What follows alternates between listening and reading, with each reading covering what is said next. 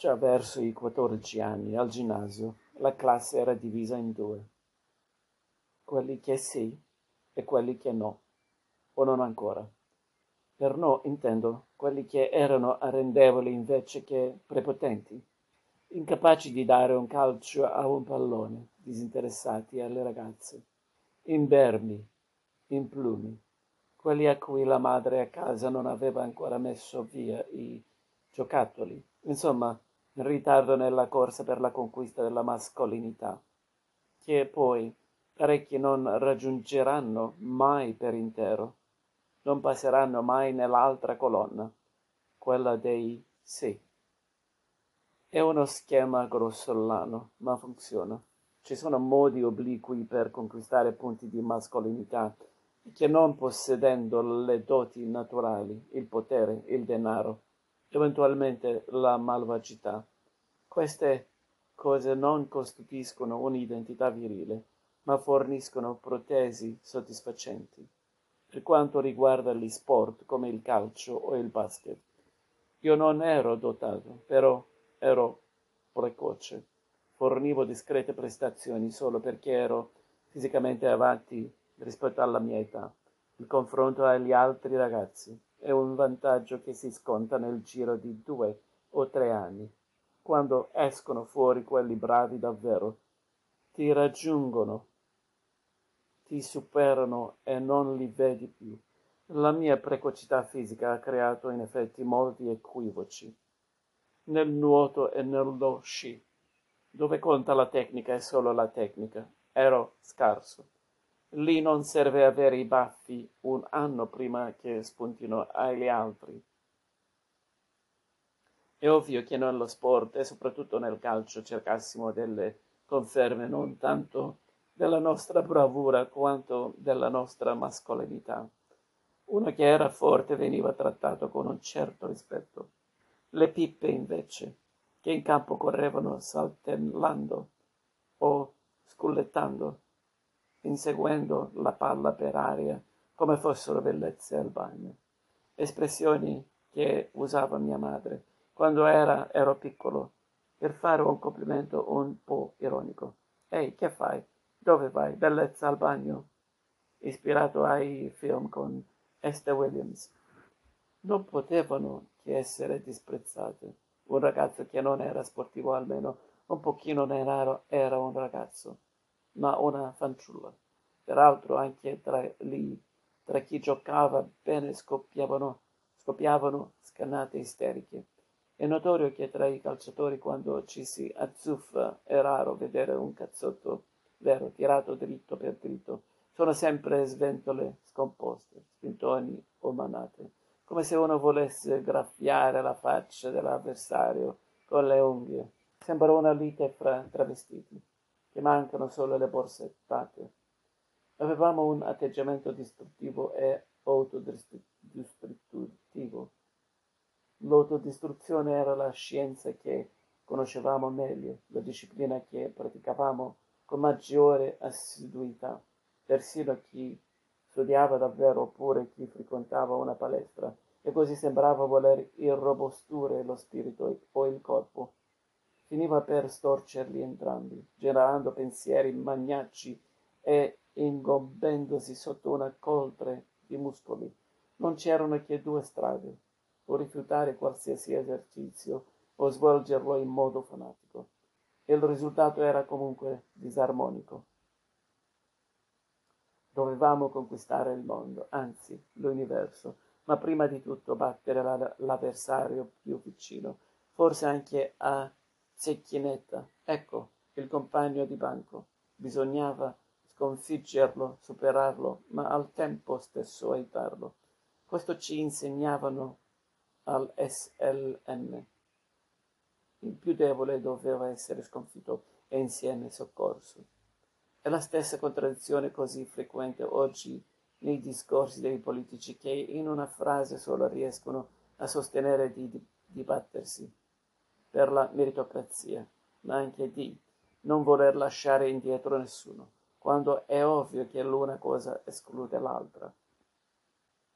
Cos'è che rendeva un compagno, un compagno un buon compagno? Quali sono le qualità che fanno di un ragazzo un bravo ragazzo? Sto parlando di quella singolare, anzi unica forma di convivenza che è lo stare insieme in una classe scolastica, che per una serie di coincidenze può durare molti anni, al limite l'intero ciclo degli studi, dalle elementari al liceo, e rappresentare per alcuni il più duraturo legame sperimentato nella vita e dunque un'infinita materia di ricordi, anche se sempre più lontani e leggendari. Beh, un buon compagno è qualcuno con cui ci si diverte a stare insieme, che racconta storie buffe o che è lui stesso buffo, che è leale con te, nel senso che quando può ti aiuta e non ha dubbi che tu lo aiuterai. Si sa quali sono i momenti in cui si ha bisogno del pronto soccorso da parte di un compagno durante le interrogazioni e i compiti. E negli studi preparatori a questi appuntamenti che riempiono interi e noiosi pomeriggi, quando il più bravo spiega tutto quanto da capo al più somaro, oppure quando gli altri compagni ti danno addosso, e poi il legame con un compagno è cementato dal collante quotidiano delle battute, delle sparate, dei mezzi insulti e di quelli completi, e poi storielle, chiacchiere. Ci si piace, ci si stimola, si dà la forza dall'altro e in cambio la si riceve. Insieme a un buon compagno ti senti più pieno, più vero, protetto. Ecco cos'è, ti senti protetto. Potresti volare a occhi chiusi senza andare a sbattere perché c'è qualcuno che, che veglia mentre stai dormendo. Deve essere così quando in guerra si affida il proprio riposo a una sentinella.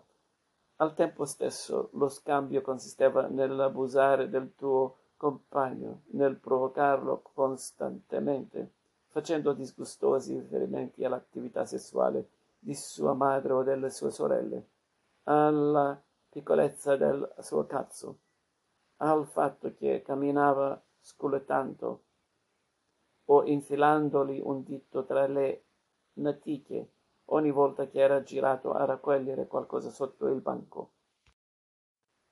Chiamavamo tutto ciò amicizia, ma è il nome sbagliato. Avevamo molta voglia di stare insieme, ma al tempo stesso eravamo terrorizzati all'idea di aprirci di rivelarci. Gli scherzi e le battute pesanti erano il modo migliore per nascondere l'interiorità, annegandola in una risata volgare sempre un poco imbarazzata, difensiva. Era in effetti molto più semplice, facendolo roteare come un lazzo, esibire il sesso negli spogliatoi dopo l'ora di ginnastica che mostrare qualsiasi altra indifesa parte del carattere la sguaiatezza cauterizzava le ferite o impediva che venissero inferte. Lo sport a questo scopo è l'attività ideale. Ci faceva stare vicini e uniti senza obbligare nessuno di, ad aprirsi, ad aprirsi davvero, anzi, praticandolo insieme ai compagni sviluppavamo il supermuscolo del controllo, per tenerci al riparo del rischio di eventuali confessioni roba che suonava da signorine. Preferivamo fare cose invece che parlarne. O nello sport le chiacchiere stanno a meno di zero. Una partita è una faccenda che dopo un'ora e mezzo o due di pazzesca intensità grazie al cielo finisce, per cui uno ha dato tutto senza in realtà dare niente di preciso o di utile, l'impegno più bruciante nell'arco più breve, e infatti ha parecchi punti di contatto con il sesso, permetterci di uscirne vergini e incontaminati. Rischiare l'incol- l'incolumità fisica negli scontri sportivi garantisce che si preservi quella psicologica. Il cameratismo da spogliatoio maschile, insomma, ha poco a che vedere con l'intimità, è piuttosto una via di mezzo tra l'avanspettacolo col suo fiocco di fila di gag e cazzate. La sfilata dei sospetti per un identikit e una tavolata di generali con carte geografiche prima o dopo la battaglia. Ciò che vi viene detto ha il carattere muscolare di un'esibizione e il ritmo di un vaudeville. Purtroppo la vera intimità non esiste in forma parziale o moderata, è sempre per definizione eccessiva, fatta di affondi verticali, contaminante con la saliva dei baci. Per questo la temevamo, perché oscuramente intuivamo che non ci si riprende più dal contatto che essa non si può velare di nuovo ciò che è stato svelato. Più che aprirsi ai compagni era necessario dunque conquistarli o perlomeno reggere il conforto, tenere banco in modo da non essere infilzati da domande indiscrete. Occorrevano doti come una voce potente o garrula, la capacità di raccontare storielle, una buona memoria era fondamentale per governarne il repertorio, la po- prontezza nel replicare a ogni punzecchiatura in modo furbo o sconcio, di far sganasciare gli altri oppure imporli di chiudere la bocca con un sguardo. Inoltre lo sport praticato in modo intensivo al SLM riusciva in modo abbastanza efficace a tenerci al riparo del, dalle ragazze, cioè dal pensiero di esse, visto che nei dintorni non ce n'erano. L'unico individuo di sesso femminile in tutta la scuola, come ha già detto, era una donna che vendeva la pizza a ricreazione ma un pensiero vago può essere co- conturbante quanto la presenza fisica è persun- persino più incombente. Io per esempio posso dire di non aver mai sentito la femmine, femmine così incredibilmente vicine a me come quando intorno vedevo solo maschi. Negli anni del SLM, durante la leva in prigione, potrei giurare che erano lì per quanto lo, le sentivo vicine, vicinissime, su di me, dentro di me, come nella barzelletta sul tipo che va dal dottore sostenendo di essere ermofrodita. Ma come? Ne è sicuro? ribatte il medico. medico. Faccia un po' vedere e dopo averlo esaminato lo rassicura. Guardi che lei è un maschio, perfettamente normale.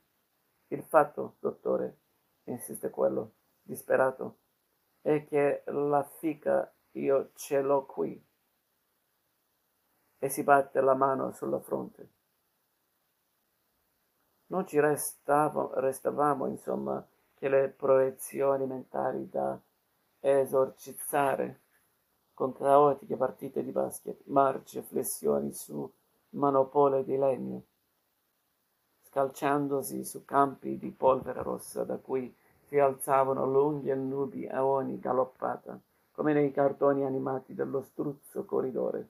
Qualcuno arrivava a prendere a testate il pallone della salute da tre chili, con ragazze in carne e ossa. Peraltro non avremmo saputo che fare, cosa dire. Era un rituale sconosciuto e che la maggioranza di noi avrebbe appreso semmai provando e riprovando una gamma di frasi e di gesti presi in prestito come vestiti buoni da fratelli maggiori, soltanto a scuola finita, una volta espulsi nel mondo reale.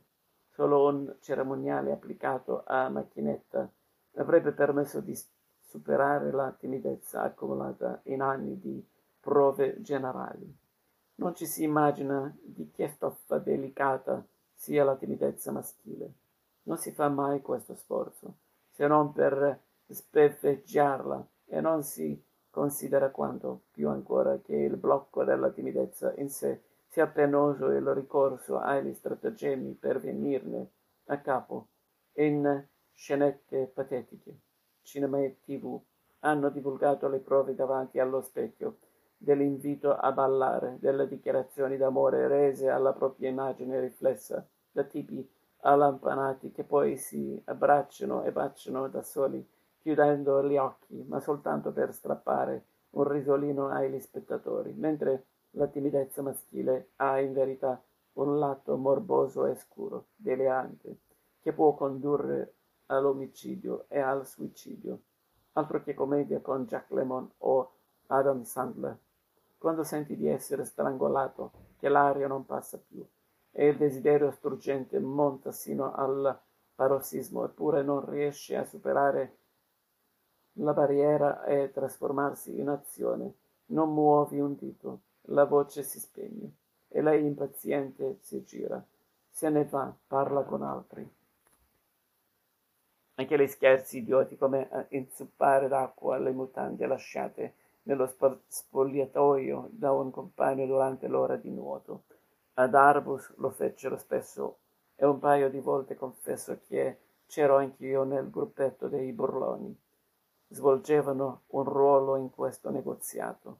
Erano mosse sulla scacchiera della nostra identità da costruire. Negoziavamo in quel modo la paura di essere presi per checche. Negoziavamo il desiderio, piccolo o grande che fosse di esserlo senza darlo a vedere. Negoziavamo il posto che ci sarebbe spettato nelle gerarchie, dove il compagno costretto a strizzare le fradici, fradicie scendeva di un livello o due e forse di subire crudeli prese per i fondelli poteva toccare il fondo e restarci paria per sempre, diventare oggetto di ridicolo rappresentata, rappresentava infatti la nostra più grande paura che negoziavamo con noi stessi, ciascuno sdoppiandosi in perseguitato e perseguitore, per vedere quale delle due personalità avrebbe ceduto per prima. La cieca che è in me o il vero uomo, il killer seriale o la ragazza nuda nella doccia. Da adolescenti è impossibile non essere entrambe le cose.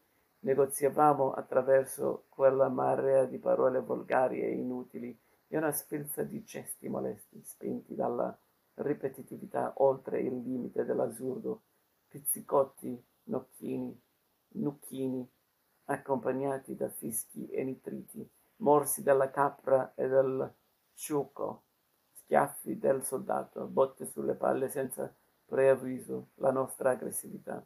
Esprimendola così, non saprei dire se la riducessimo o ne diventassimo dipendenti come autonomi.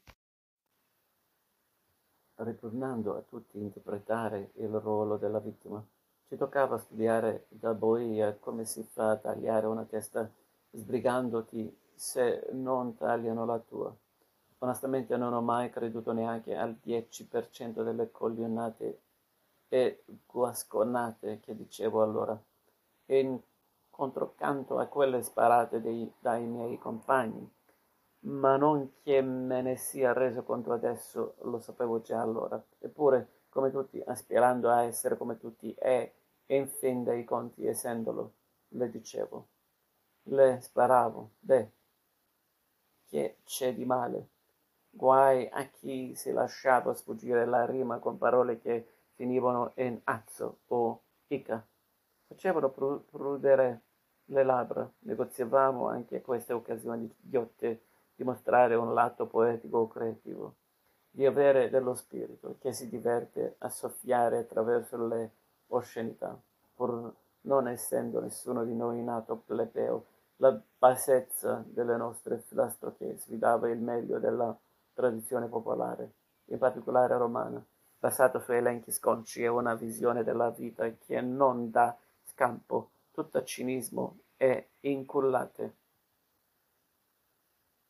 Però il torpilocchio alla fine ci faceva sentire bravi ragazzi, ma sì, una vera comunità formata da bravi ragazzi.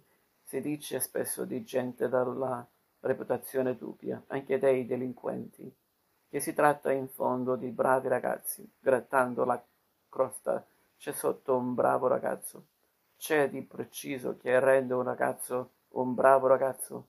Di chi stiamo parlando? Di qualcuno che è sempre fedele ai compagni e pronto a fare quel che fanno loro senza esitare, a seguirli ovunque, anche quando si tratta di azioni riprovevoli perché se volesse tirarsene fuori all'ultimo, allora che compagno sarebbe, in cosa consisterebbe la sua bravura, appunto, da bravo ragazzo. Un uomo si giudica da quello che fa, non da quello che dice. Dunque, se a uno non capita l'opportunità di mostrare ciò di cui è capace, rischia di restare bambino. Nella società sedentaria di oggi, così avara di momenti speciali. Per questo è stato inventato lo sport, cioè un succedanneo di prova del fuoco che può essere somministrato due o tre volte la settimana, anche a scuola, senza bisogno di aspettare che scoppi una guerra o vada a fuoco un palazzo per testare chi vi è coinvolto il suo coraggio, il controllo delle emozioni e la resistenza al dolore. Con la scusa abbastanza pedestre dell'esercizio fisico, raddrizzare le spalle, eccetera. E tutto questo al SLM l'avevano capito benissimo, al punto da fornire la scuola di una palestra modernissima, di una piscina dove oggi squazza mezzo quartiere Trieste. Se ne parlerà più avanti, e di un centro sportivo con campi di basket e calcio sulla via Nomentana, dove ogni pomeriggio facevano la spola pullman pieni di ragazzini urlanti all'andata e distrutti al, distrutti al ritorno. Ritornavamo infatti così sudati e stanchi che spesso d'inverno con la notte che cala presto e la nomentana insalata che addormentavano addormentavamo con le teste impolverate con una contro l'altra. Forse i maschi riescono a instaurare rapporti solo se interno infuria la battaglia perciò la ricriano sui campi di gioco siccome a quei tempi le scuole erano molto affollate fino a una trentina di studenti per classe o più. Nella nostra c'era abbastanza gente che formare non una ma duale squadra di calcio ed i ragazzi ne sarebbero avanzati ancora ma anziché distribuire uniformemente i talenti del pallone in modo che le due squadre più o meno si equivalessero l'usanza era di selezionare i migliori e metterli in una squadra diciamo di serie A che avrebbe partecipato al torneo di serie A mentre gli altri formavano la squadra B col suo apposito torneo di serie B. Insomma, quelli che sapevano giocare, i calciatori più o meno forti, ma comunque veri, da una parte le pippe, d'altra, dall'altra. Mai discriminazione al fondo fu messa meno in discussione, malgrado fosse discutibile almeno vicino ai bordi statistici del rilevamento dove le due categorie si sfioravano, dato che tra un vero calciatore un po' scarso e una pippa molto agguerrita poteva esserci poca differenza sul piano del rendimento in campo. Tuttavia ciò che stupisce è come di buon grado le pippe accettassero di essere riconosciute come tali e di militare di conseguenza nella squadra B. Non ricordo chi fosse il responsabile di una selezione che poteva essere delicata e crudele. Non ricordo alcuna invidia o rimas- rimostranza o richiesta di rispes- ripescaggio. Anzi, le pippe tra di loro si trovavano a proprio agio e amavano scontrarsi con altre squadre di pippe, dimenticando presto di essere stati considerati alla stregua di scarti umani le loro partite, per quanto orrende dal punto di vista strettamente calcistico. Erano vivaci e combattute. A me piaceva guardarle e non solo per ridere. Il fascino della lotta era reso persino più puro in quel caos. La palla stava quasi tutto il tempo per aria, come se lo scopo dei giocatori calciandola fosse di farla arrivare il più in alto possibile e sotto in un denso polverone si agitavano i corpi sgraziati delle pippe in divise di fantasia, correndo e saltando senza posa, dal fischio d'inizio a quello finale, sempre più confusamente ma senza mai rallentare. Va detto infatti che le pippe mostravano di avere quasi inesorabili energie. e altrettanta forza di volontà, dato che per compiere gesti atletici minimali sprecavano almeno il triplo delle forze. Per esempio nel tirare un calcio d'angolo o di punizione, per il quale arretravano di decine di metri dal punto di battuta e poi caricavano la palla a testa bassa come tori eccitati, colpendola di punta e spostandola però di pochi metri, come se di nascosto all'ultimo momento l'avessero sostituita con una palla di cannone, saltando per colpirla di testa. Digrignavano i denti, conservando poi la smorfia demoniaca perché i tendini faticavano a scioglierla e persino le elementari rimesse laterali eseguite con le mani, che qualsiasi persona normodotata dovrebbe essere in grado di usare senza particolare predisposizione o allenamento.